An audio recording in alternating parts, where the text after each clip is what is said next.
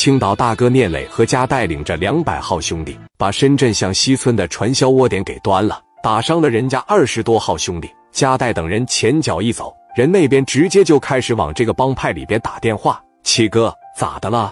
你这什么动静啊？我这在医院呢，咱这边出事了，家里突然进来两三百号人，把我们这几十个兄弟全给砍了。人家大摇大摆的就走了，并且扬言啊，什么正奇，什么广西帮不认识，有能耐就东门中盛表行找他去。领头的叫加代，加代，加代打的你们吗？加代和一伙山东人打的，给兄弟们都打屁了，有六七个哥们伤的比较严重，基本算是打残废了。把手和脚丫子都打烂了。行，我知道了。电话趴着一撂，心里边这一琢磨：加代，我听说过这小子挺大的，这小子挺牛逼。但是井水不犯河水，既然你犯到我头上了，我就得找你说道说道。当时把电话就打给加代了。加代拿着电话趴着一接：“喂，谁呀？请问是加代吧？你是哪位啊？我是广西的正旗。”加代当时一下想起来。我齐哥肯定不会放过你们的。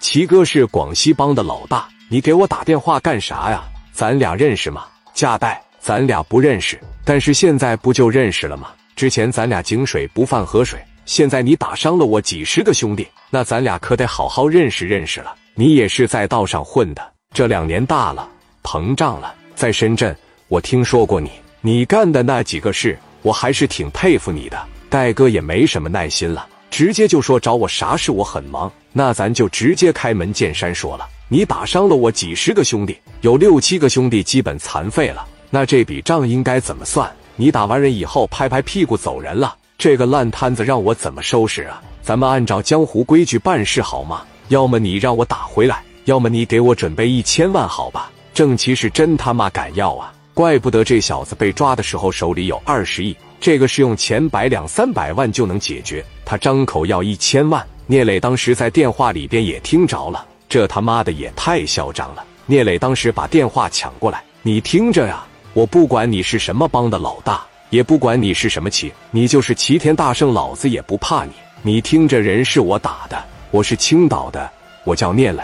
你要是不服的话，上东门中城表行找我，咱哥俩见一面。你不想要钱吗？你有本事过来拿这件事跟我戴哥没关系，戴哥是朋我给我叫的兄弟，戴哥没动手打人，把你兄弟打残废的是我的人，他叫史殿林。那你要是够个硬的情况下，你敢不敢过来见我？你当着我的面要钱，别在电话里唧唧歪歪的。郑奇听完觉得这怎么一个比一个狂呢？小衰仔，你等着，我等着你。电话趴着一撂，郑奇当时一寻思，我身为广西帮的老大。几百人跟着我玩，我还怕你不成？郑奇打了一个电话，张罗将近一百号兄弟，他这些兄弟特别铁，都被洗脑了，生死看淡，不服就干。一百来号小弟往这一站，郑奇就说了：“兄弟们，加代咱大家伙都听说过吧？听说过。就在刚刚，他打伤了咱们几十号兄弟，把咱们兄弟都给打残废了，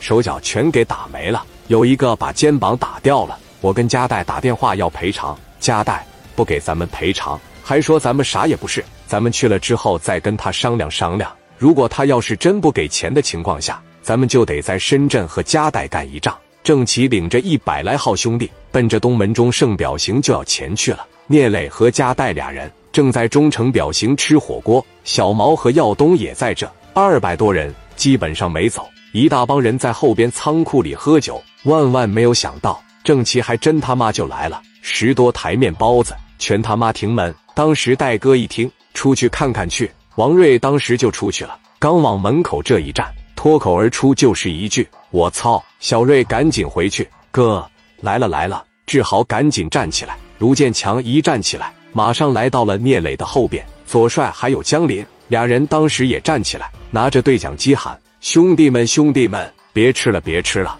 来，快过来！”后边仓库里二百来号兄弟，有的都没顾上拿家伙，他妈拎着啤酒瓶子就过来了。郑奇迈着小方步进来了，往这一站，小膀一抱，后边一百来号兄弟，人家直接就说了：“是谁打的我兄弟啊？麻烦站出来一下。”